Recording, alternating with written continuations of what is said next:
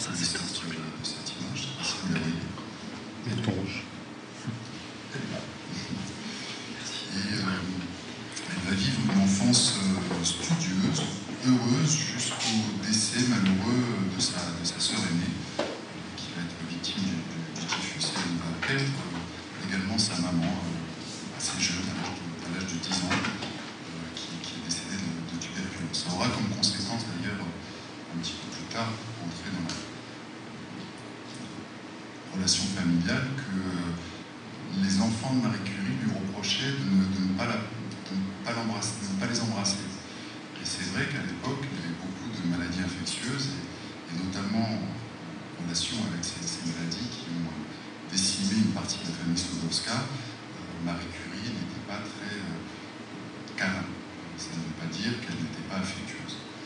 C'est vrai qu'elle renvoie cette image assez austère, mais c'est une femme très tendre, notamment avec, ses enfants, bien sûr, mais aussi avec ses, collaborateurs. Donc la jeune Maria Sklodowska va faire ses études, d'ailleurs de très brillantes études, puisqu'elle elle obtient les, une médaille d'or qui récompensait les, les, brillants résultats scolaires pour l'obtention de l'équivalent du baccalauréat.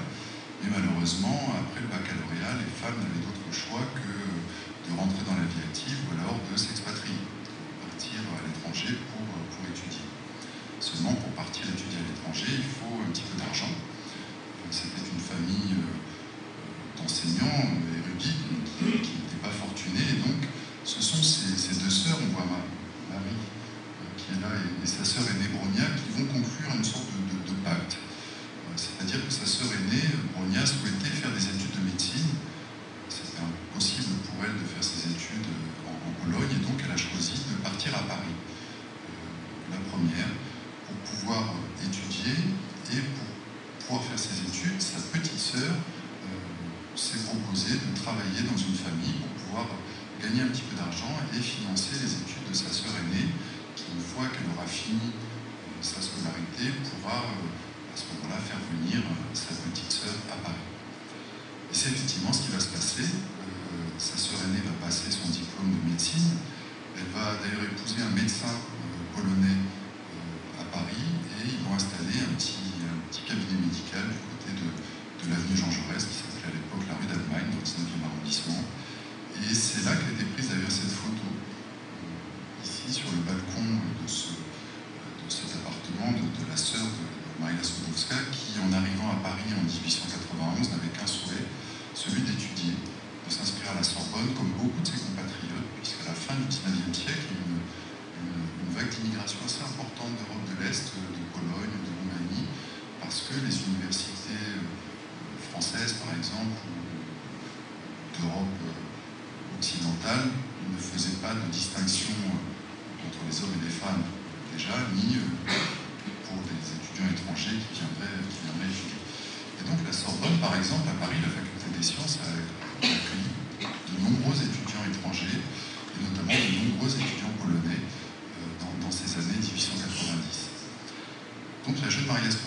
Commence euh, ses études universitaires. Elle passe d'abord une, licence de sciences physiques, avec un petit peu d'angoisse. Elle va, euh, pour, au résultat de ses examens, elle, elle était angoissée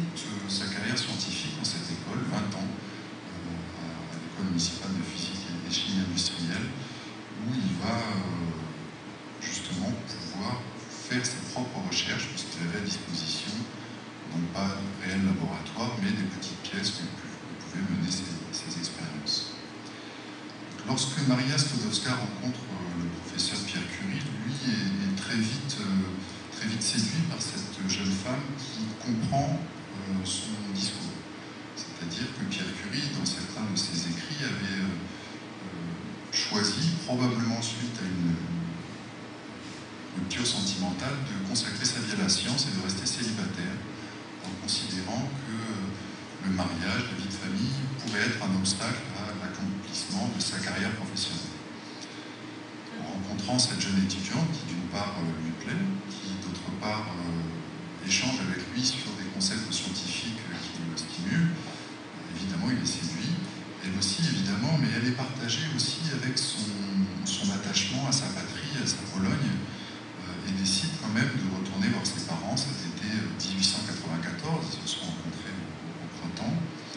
Et elle reçoit de très jolies lettres. Alors celle-ci est arrivée, c'est amusant d'ailleurs, elle est arrivée sur le chemin lorsqu'elle était en famille en Suisse où euh, Pierre Curie écrit une très belle phrase, alors c'est pas très lisible, je vais essayer de, vous, la, lire.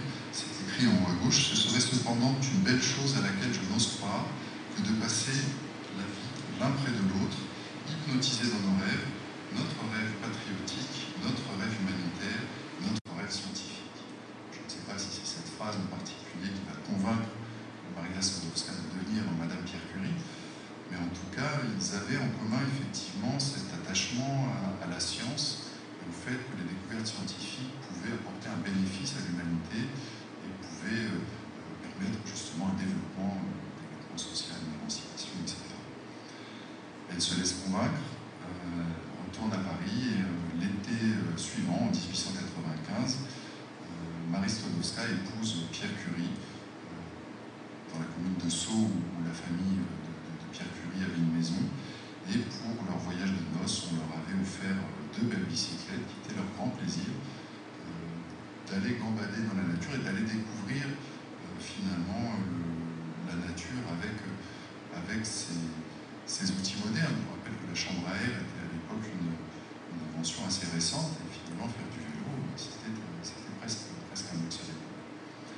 1895, c'est une année qui est importante à la fois la vie évidemment de, Marie Curie, mais aussi dans l'histoire des sciences, puisqu'à la fin de l'année, au mois de décembre 1895, en Allemagne, un physicien allemand, vous avez ici en, en photo le docteur Röntgen, découvre l'existence de rayonnements un peu particuliers. En faisant un certain nombre d'expériences dans son laboratoire, il se rend compte que certains rayons ont la capacité de traverser les corps et euh, d'imprimer des plaques photographiques. D'ailleurs, euh, Röntgen va s'enfermer pendant plusieurs semaines dans son laboratoire pour essayer de comprendre ce phénomène et de le décrire le plus précisément possible. Et il décide de baptiser ces nouveaux rayons les rayons X du nom de l'inconnu mathématique parce que justement, ils sont un petit peu troublants ces rayons. Et très rapidement, c'est une découverte qui, qui, a été réalisée euh, Noël 1895. Et dès le mois de janvier 1896, dans la plupart des académies des sciences en Europe, et diffuser cette image que vous avez sur votre, sur votre droite qui montre une des autres la main avec une bague, on voit assez distinctement, et c'était une des premières radiographies qui a circulé dans toute l'Europe et qui montre la main de Madame Röntgen. Et choisit sa femme se prêter à l'expérience, donc c'est la femme de ce monsieur qui s'est prêté à son expérience, et cette radiographie va évidemment enthousiasmer la communauté scientifique, médicale, pour essayer de comprendre ces, nouveaux rayons. Et ça intéresse notamment un certain Henri Becquerel. Henri Becquerel était euh, professeur au, Muséum d'histoire naturelle et à l'école polytechnique. Et il, il travaillait, d'ailleurs, il avait repris les recherches de son grand-père et de son père euh, au Muséum d'histoire naturelle. Il étudiait les phénomènes de luminescence. Aujourd'hui, on parle de phosphorescence, fluorescence.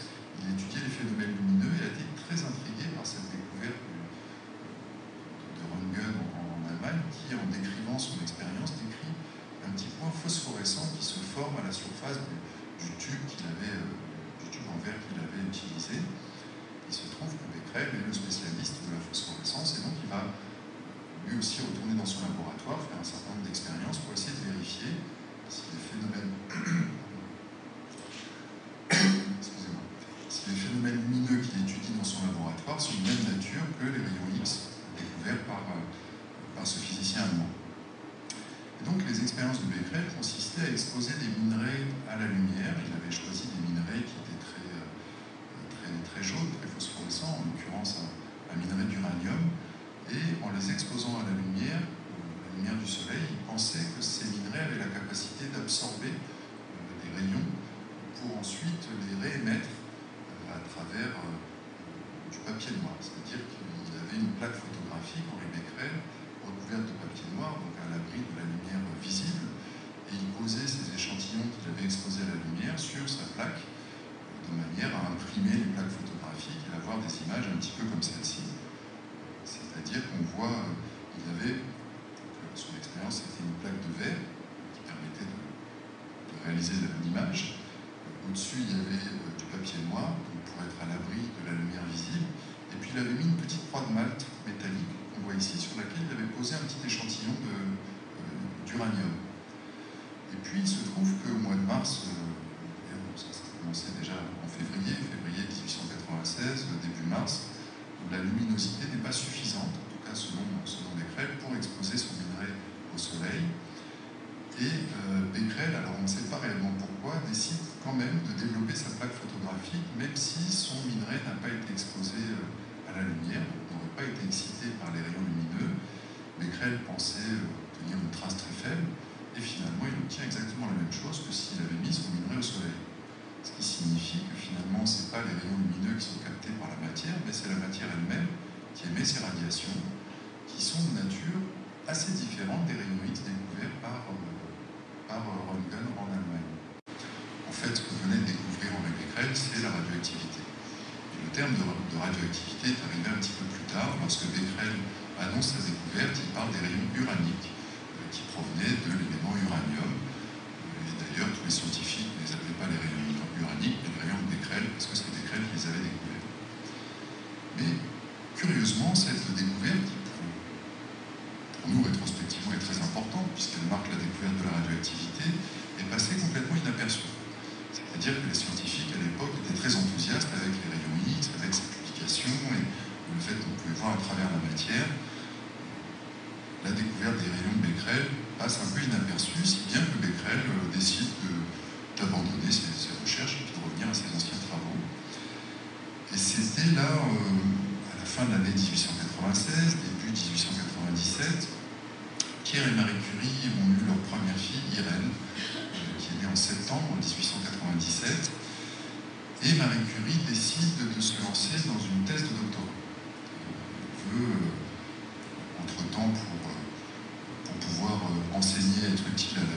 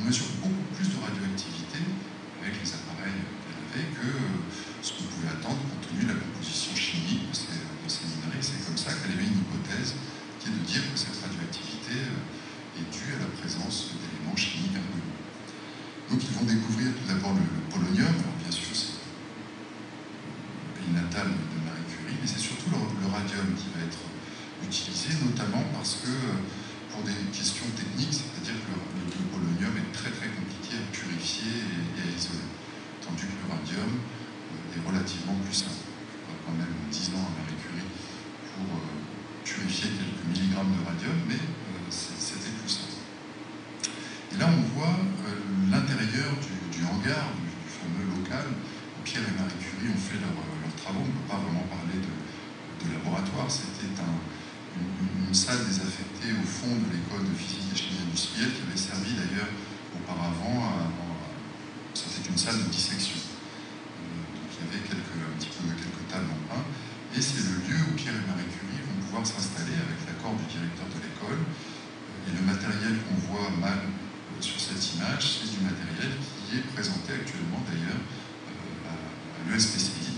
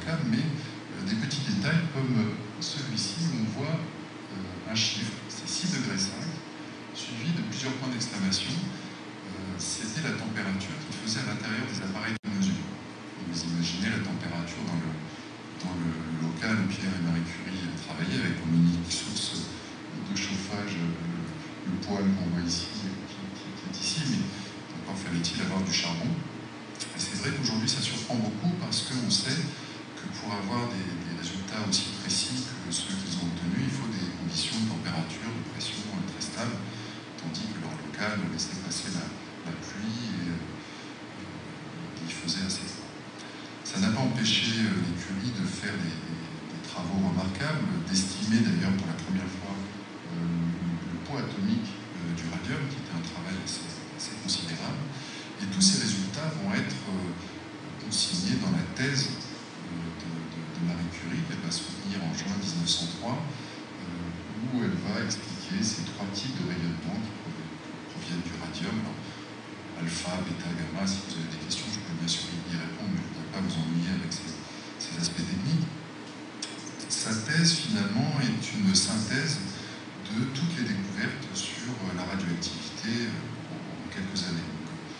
des rayons uraniques découverts par Becquerel, cette, cette propriété de rendre l'air conducteur d'électricité, c'est-à-dire comme ça qu'on va mesurer cette radioactivité, c'est-à-dire comme ça qu'on mesure la radioactivité aujourd'hui avec les compteurs GGR, Geiger-Müller, de leur vrai nom, on mesure l'effet ionisant, l'effet qui, crée des charges électriques de ces rayonnements dans un, dans un petit tube. Marie Curie observe que c'est vraiment une propriété de la matière, de ces éléments chimiques, sans vraiment comprendre pourquoi. Évidemment, c'est la découverte du polonium, du radium. Très rapidement, on identifie les trois types de radiation.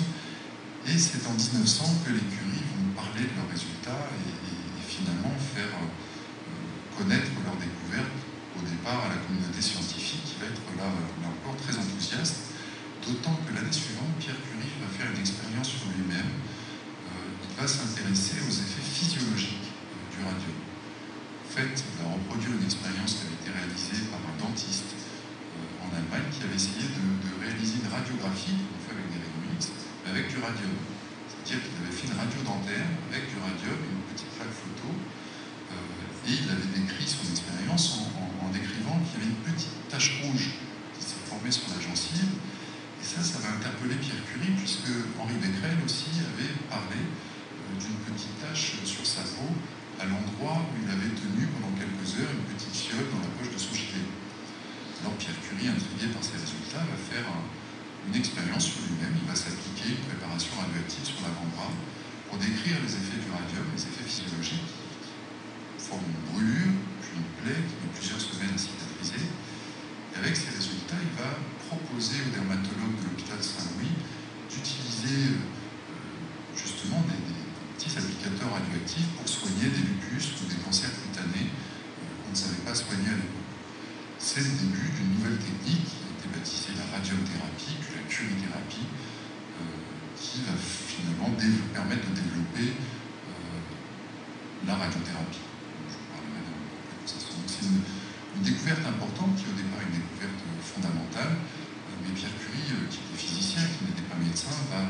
mettre tout en œuvre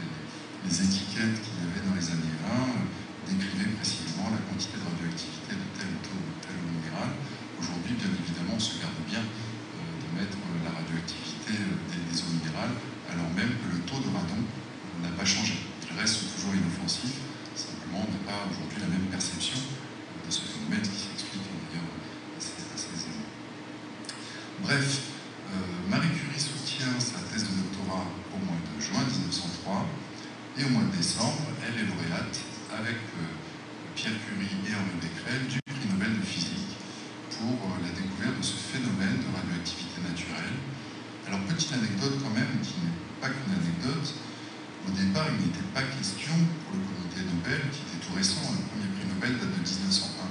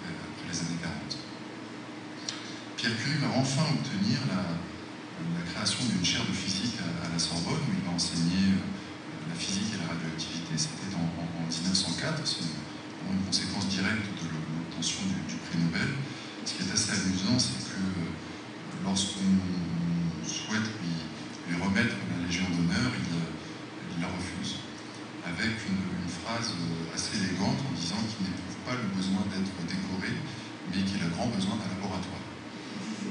Effectivement, euh, malheureusement, Pierre Curie, lorsque la chaire de physique est, créée pour lui, il n'a pour euh, laboratoire que de petites pièces euh, à l'arrière de ce Quant à elle, euh, va enseigner à l'école normale supérieure de jeunes filles de, Sèvres. On la voit ici avec euh, euh, sa jeune, Irène et, les Sévriennes, comme on les appelait. Et puis en parallèle de, cet enseignement à, l'école normale, elle va mettre en place avec ses, ses collègues une petite coopérative d'enseignement pour pouvoir faire profiter aux à jeune Irène et puis aux autres enfants de ses proches de, des connaissances euh, modernes. Donc Marie Curie donnait des leçons de physique, euh, Jean Perrin, qui était un, proche de la famille, ayant aussi obtenu un prix Nobel, donnait des, leçons de, chimie, euh, d'autres professeurs à la Sorbonne les, les accompagnaient au musée, etc.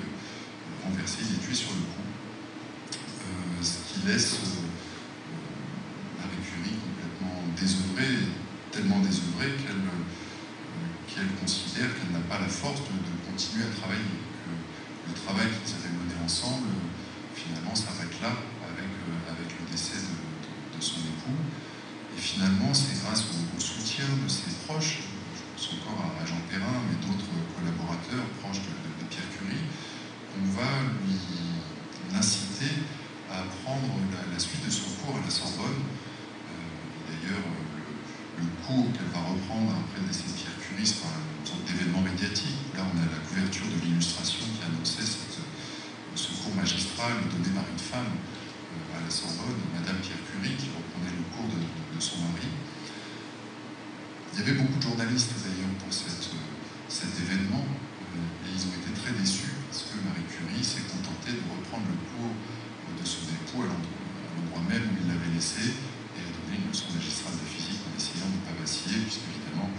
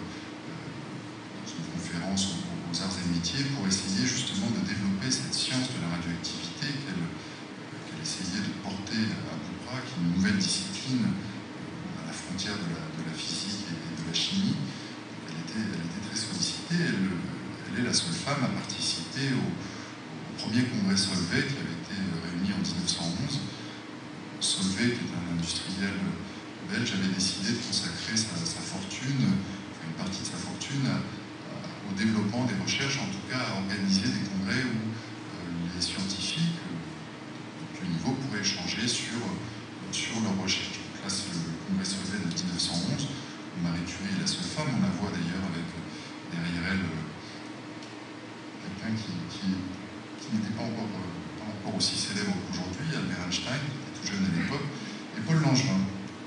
Paul Langevin, qui était un, brillant scientifique également, élève de Pierre Curie, qui était très proche euh, du couple Curie qui avait beaucoup euh, soutenu Marie au moment du, décès de son époux.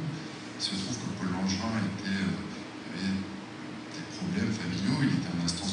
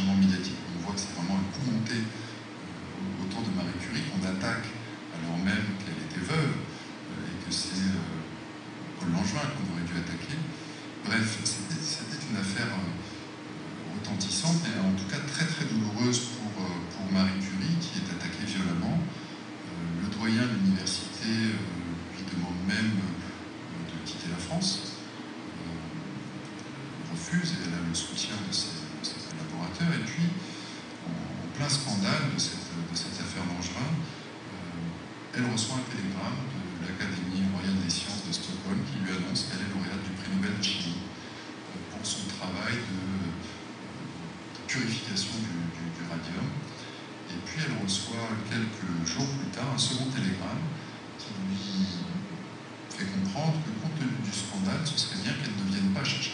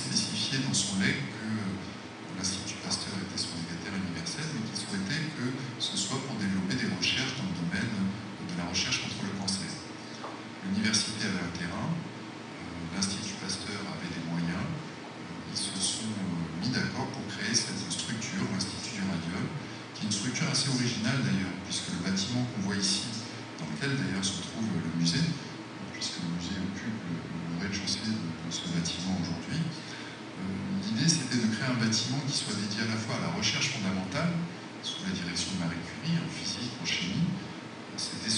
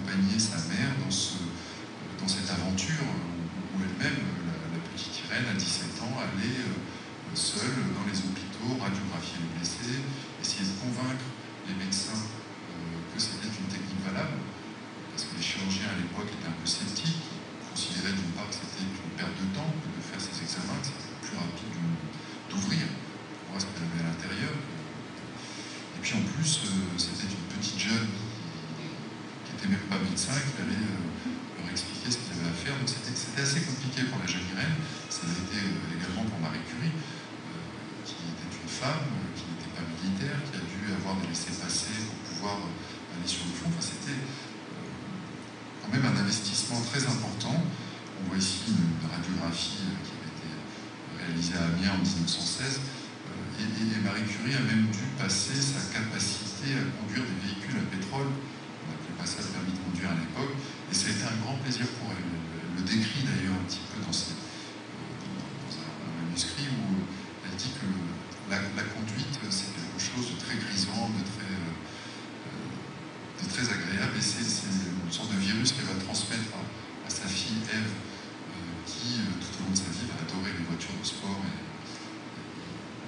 faire de, la voiture une femme en voiture, c'était quand même assez rare à l'époque. Bref. À la fin du, conflit, euh, Marie Curie retrouve son institut du radium, où d'ailleurs le radium qui était stocké dans ce petit pavillon était protégé contre les bombardements avec des sacs, de manière à, éviter de, perdre cette, substance euh, qui était très coûteuse et très difficile à purifier à l'extérieur. Donc elle va reprendre euh, euh, à l'Institut du Radium pour approfondir euh, les, connaissances sur, les rayons. Elle va constituer des équipes et puis surtout elle va se battre pour que le personnel avec lequel elle, travaille ait un réel statut, qu'on reconnaisse le travail de, de, des scientifiques comme un vrai travail.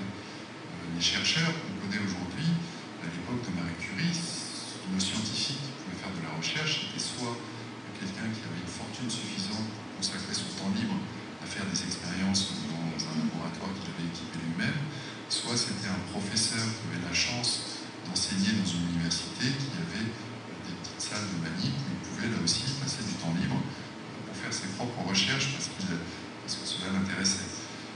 En, en, créant l'Institut du Radium, en, en s'appuyant aussi sur Jean Perrin et d'autres scientifiques, Marie Curie va se battre pour que le scientifique travail scientifique soit reconnu comme un, comme un, un, vrai travail. Et elle va être accompagnée dans cette tâche par cette, jeune étudiante Irène qui va euh, passer tous, tous, les diplômes qu'il lui faudra euh, pendant la Première Guerre mondiale et qui va finalement être, être son relais euh, au laboratoire. C'est elle qui va former d'ailleurs les, jeunes chercheurs, plus que Marie Curie qui, elle, était beaucoup plus impliquée dans un travail presque administratif de recherche de fond comme le font tous les directeurs de laboratoire aujourd'hui. Alors, celui qui dirigeait la partie médicale et biologique de l'Institut du Radium était un médecin lyonnais, le docteur Regaud, qu'on a en, photo ici, qui était un des pionniers de la radiothérapie.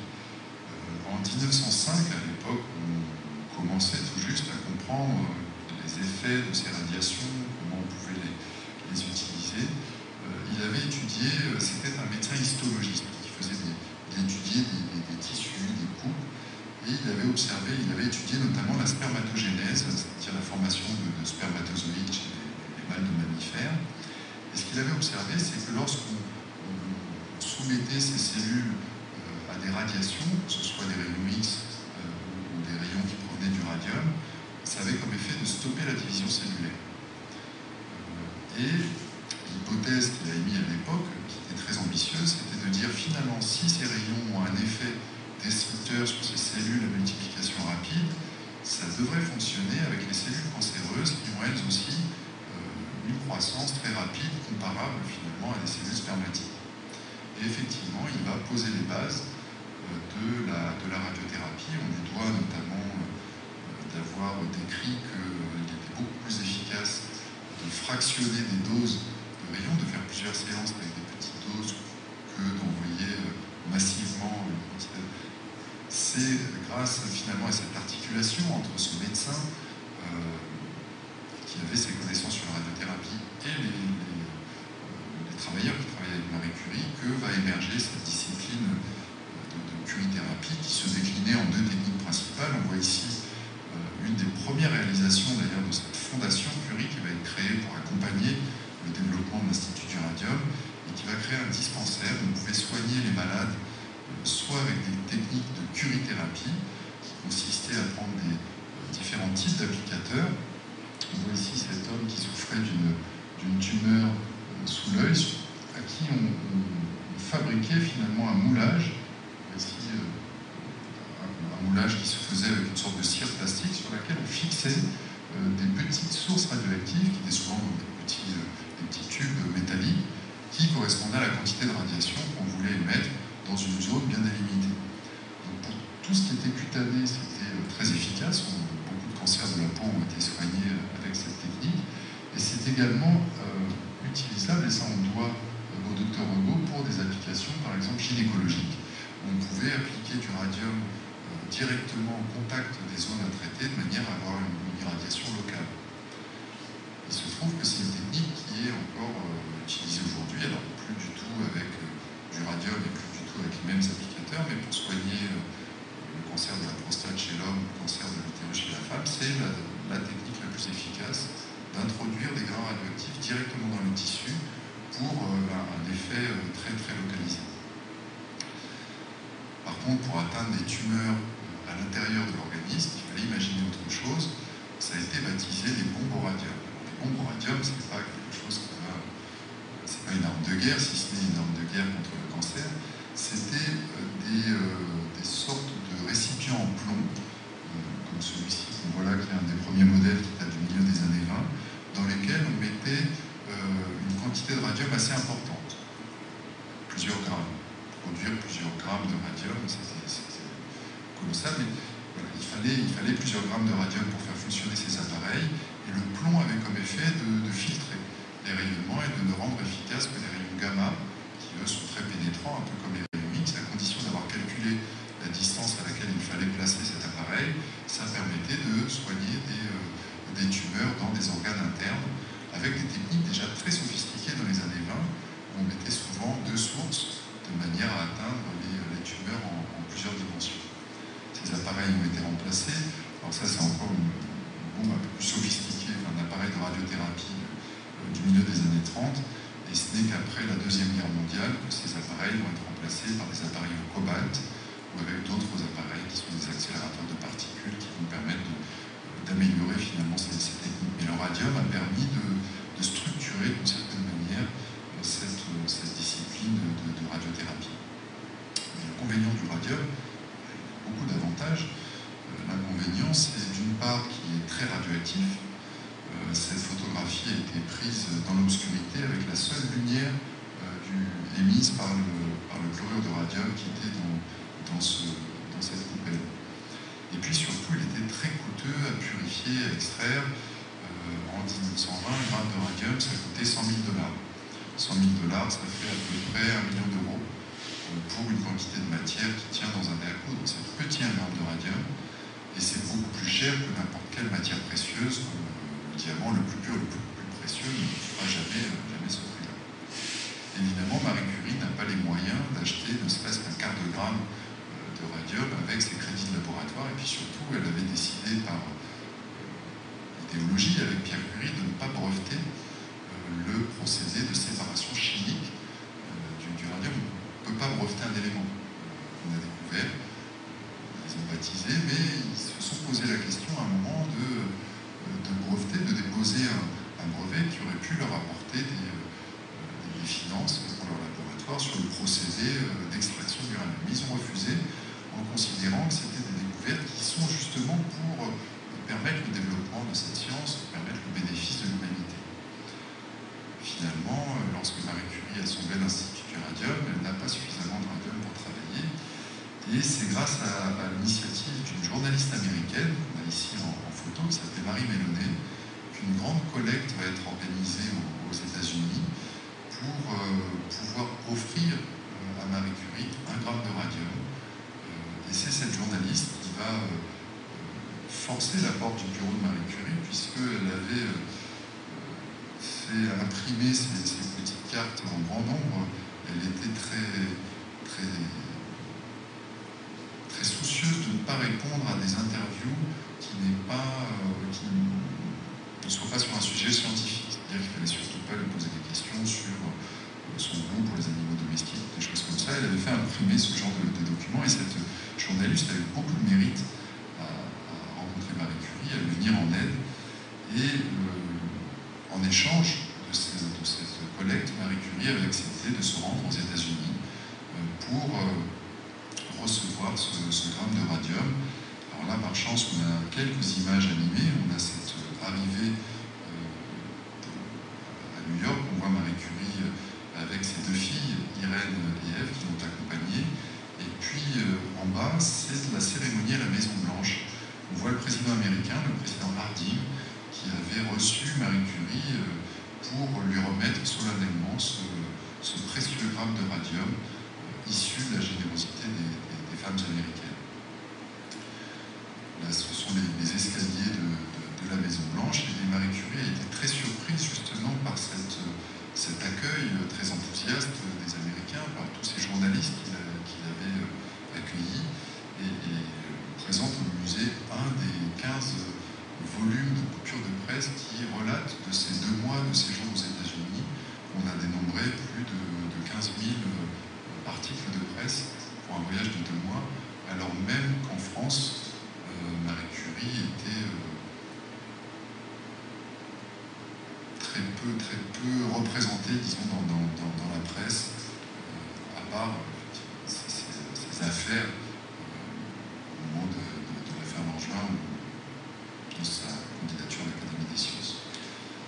Elle, a quand même la couverture du petit journal en rentrant euh, de ce, de voyage des États-Unis. Et pour la petite anecdote, elle arrive à New York, elle est accueillie triomphalement avec des journalistes qui la filment, qui l'interrogent, etc. Et puis lorsqu'elle retourne à Paris, il y a effectivement des journalistes euh, qui sont euh, sur le quai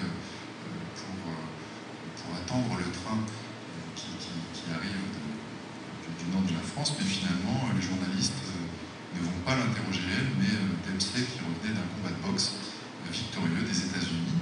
Et le journaliste qui s'est hasardé à aller interviewer Marie Curie lui a demandé ce qu'elle avait pensé du match. Donc c'est pour vous montrer un petit peu ce, contraste entre, entre la France, où finalement elle était peu reconnue, et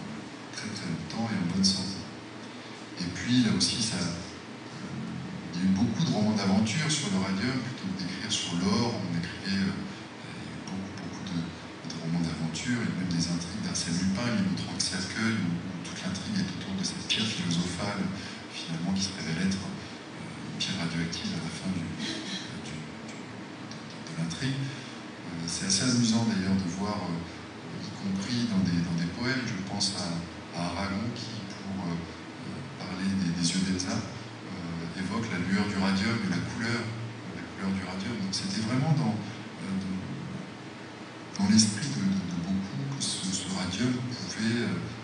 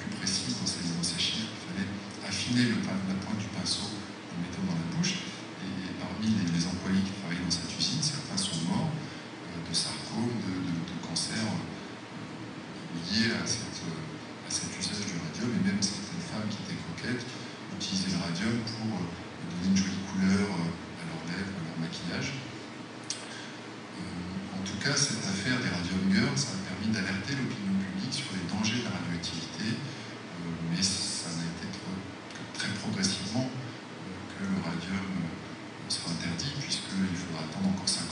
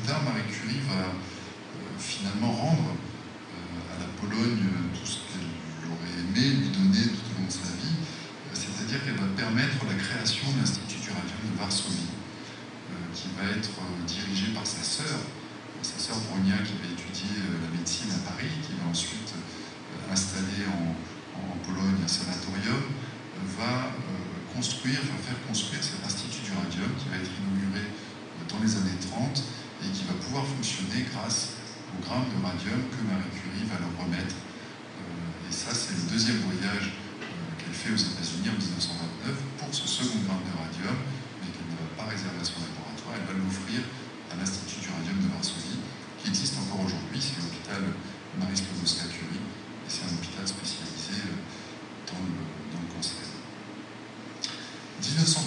c'est une année assez intéressante, euh, puisqu'il y a eu un, conseil Solvay, comme, euh, comme, pratiquement tous les ans, mais cette fois-ci, euh, il réunissait évidemment des scientifiques.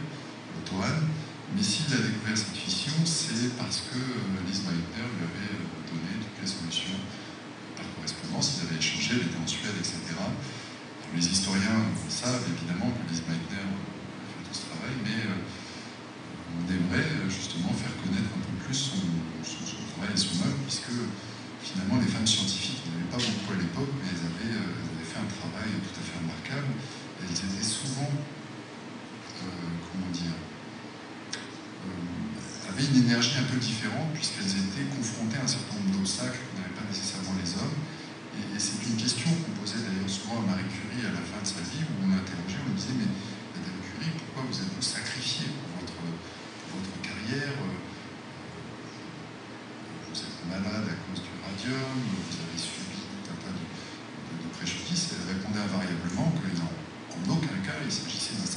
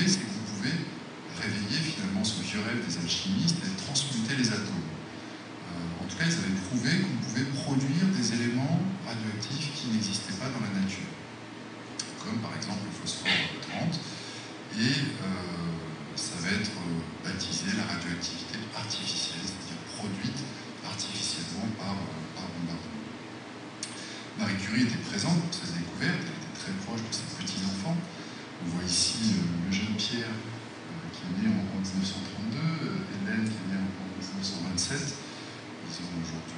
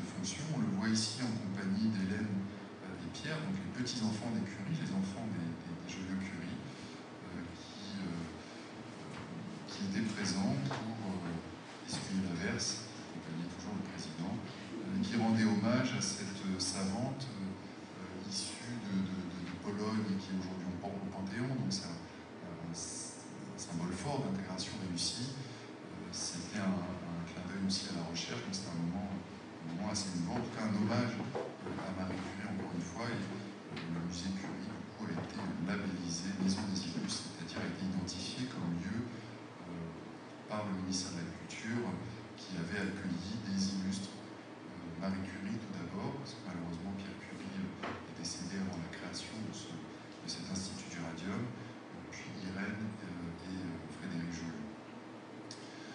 Donc très rapidement, pour, conclure, euh, voilà l'Institut du Radium aujourd'hui, avec au rez-de-chaussée euh, le, musée. Je vais vous montrer très rapidement quelques images. Là, vous avez euh, le laboratoire de Marie Curie qui a été préservé, qui a été décontaminé restauré en, 1981. Et puis le bureau qu'elle a occupé pendant 20 ans, de 1914 jusqu'en 1934, qui a été occupé aussi par, Irène et Frédéric Joliot. Et puis une salle d'exposition où on parle un petit peu de science, mais on montre surtout de, beaux objets, et on parle surtout d'histoire des sciences, c'est-à-dire qu'on n'est pas un musée de sciences essayer de contextualiser ces, recherches, ces découvertes, pour essayer de, mieux comprendre finalement euh, l'intérêt de ces découvertes euh, et puis euh, ce que ça a apporté aujourd'hui à, à l'humanité dans son ensemble. Puis on a une belle table